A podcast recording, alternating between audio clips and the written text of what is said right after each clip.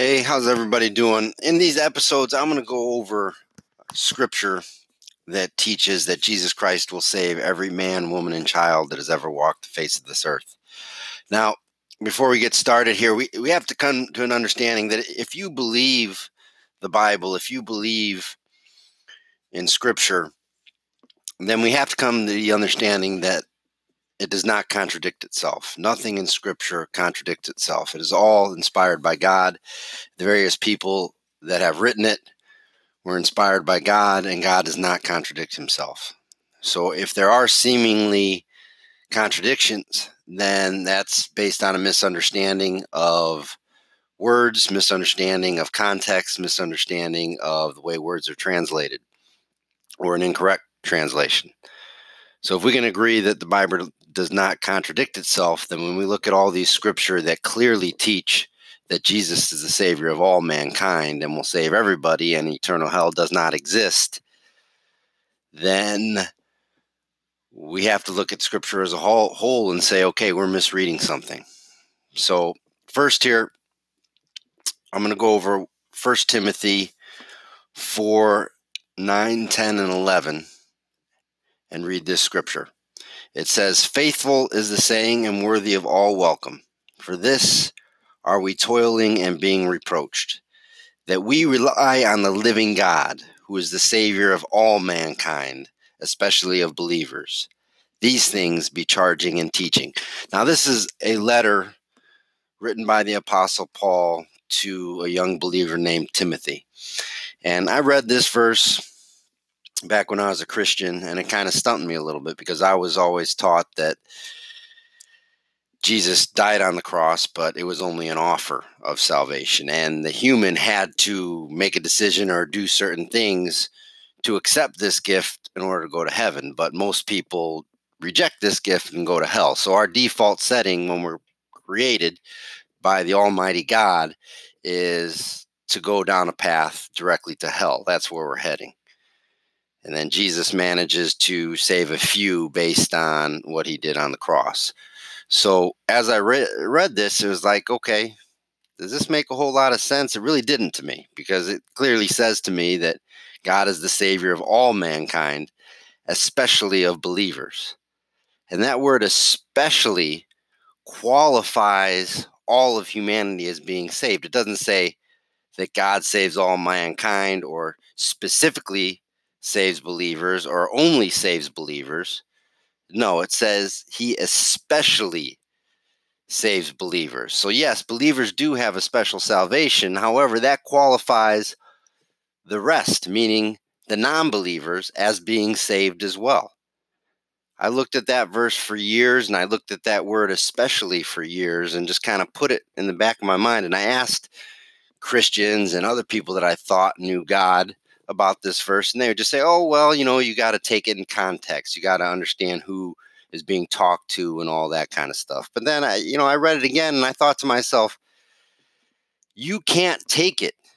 You cannot take this verse in any other context that would make it mean something different. You can pretend Timothy's talking to believers, pretend Paul is talking to believers. You can pretend he's talking to non-believers. It doesn't matter.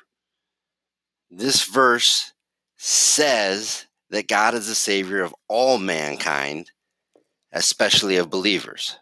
So believers have a special salvation, but everybody else has a salvation as well. So that's everybody. You can't take it any other way. It can't mean anything else based on that verse, because it categorizes believers, yes, as having special salvation, but it includes both groups, believers and non-believers. There's only two groups when you're talking about believing in Jesus Christ or not believing in Jesus Christ. You either believe in him, or you don't. So there's believers and non-believers. Believers are saved, and so are unbelievers. That's what this verse says. So looking at this scripture kind of was the gateway to me really looking at Bible verses, and then I came across hundreds of more scripture that teach the fact that Jesus is the Savior of all mankind. Now, this verse does say, again, that believers have a special salvation. Well, what this means, and I'm going to try to do every program that I have, I'm going to try to declare the gospel of what is true, because people claim to believe in Jesus Christ and share the gospel, but they really don't know what that is. And most people don't believe the truth of what Jesus Christ did. Jesus Christ is the Son of God. Through Jesus, God created everything. And at an appointed time, Jesus came to this earth, and he suffered, and he was tortured, he was spit at, he was nailed to a Roman cross, humiliated, naked, and murdered. It was the most gruesome, horrific act imaginable, to have the creator of all that there is. Remember, Jesus is not God. He is God's son, but he has all the attributes of God. And through Jesus, Jesus was the one to create everything. And he came to this earth to die for his creation and went through this horrific process. And what did Jesus say on the cross? He said it was finished. What was finished? His job was finished. His job was to come to this earth to save sinners. That's what his job. And he was successful. He was successful at saving sinners, every sinner. So on that cross, Jesus saved humanity. And he said it was finished. But religion and humans come in after that, and they say, oh, no, Jesus, it is not finished. And then they put on humans the responsibility of saving themselves by coming to make a free will decision to accept Jesus, or a free will decision to follow certain rules to get to Jesus. So when Jesus declared it was finished and saved all humanity, religion comes in and says, no, that cross, what Jesus did, saved no one. It saved no one. They don't say this. Christians don't say this. Religion doesn't say this.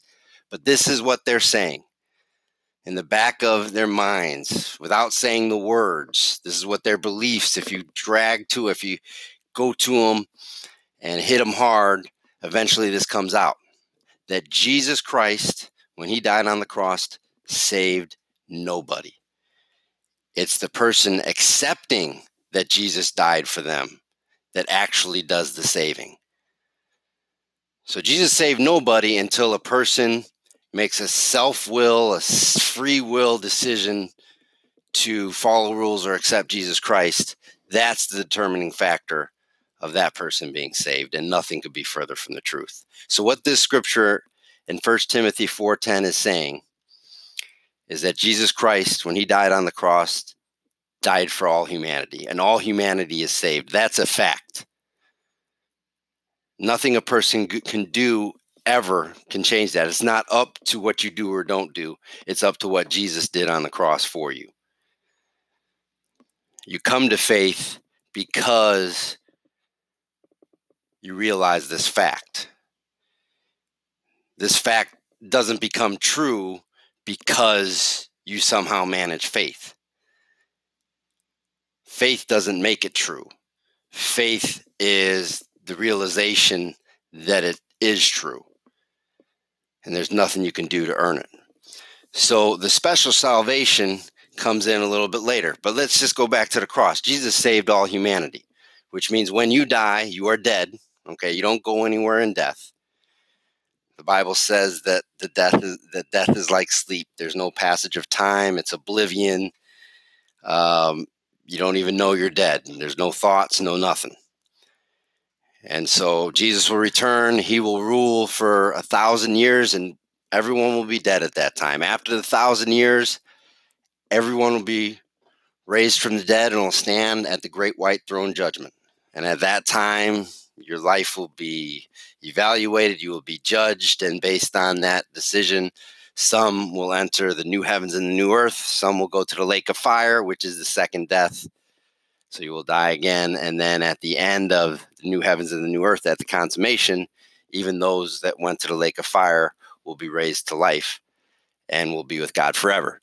That's how the Bible states that God will be all in all because of what Jesus Christ did. That's in 1 Corinthians 15:28.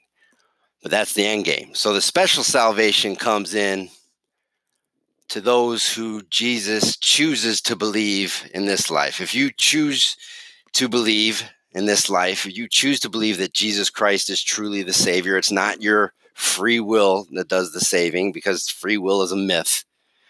All is of God. God controls everything, and Jesus chooses who will believe. So if you come to believe, it's because Jesus chose you to believe. And then the circumstances of your life will line up, so eventually you will come to believe. But if you are chosen to believe, then you will be snatched away before Jesus returns to the earth. You will be snatched away, and your administration, your sphere of operation will be in the heavens, dealing with demons, dealing with Satan, dealing with all sorts of evil, and working with Christ to reconcile all of them, where Jesus will also be working with Israel on the earth to reconcile all of them. I'm getting a little off topic here. I don't want to get into all of that. That's for a later show. But what we have to understand here is that in 1 Timothy 4:10, Paul says that God is the Savior of all mankind, especially those that believe. So those that believe, those who are chosen to believe, do get in early. And they are Jesus's complement. And they will be with him and help him and be a complement to bring the rest of creation to Jesus as well. And then when that's complete, Jesus gives all of creation, saved and perfected, to his God. And God becomes all in all. So the special salvation, the people who have that, it's pretty cool to be chosen for that. However, what I want to focus on here is that that group of people is singled out in this scripture. But there's another group of people, just by using that word especially, that is singled out. And that group of people are unbelievers. Because if the believers have a special salvation, but God is the Savior of all mankind, then that qualifies all of humanity as being saved. Think about this verse. Think about it long and hard. God, who is the Savior of all mankind, especially of believers. God, through Jesus Christ, will save every single man, woman, and child that has ever walked the face of this earth. That is what Scripture declares.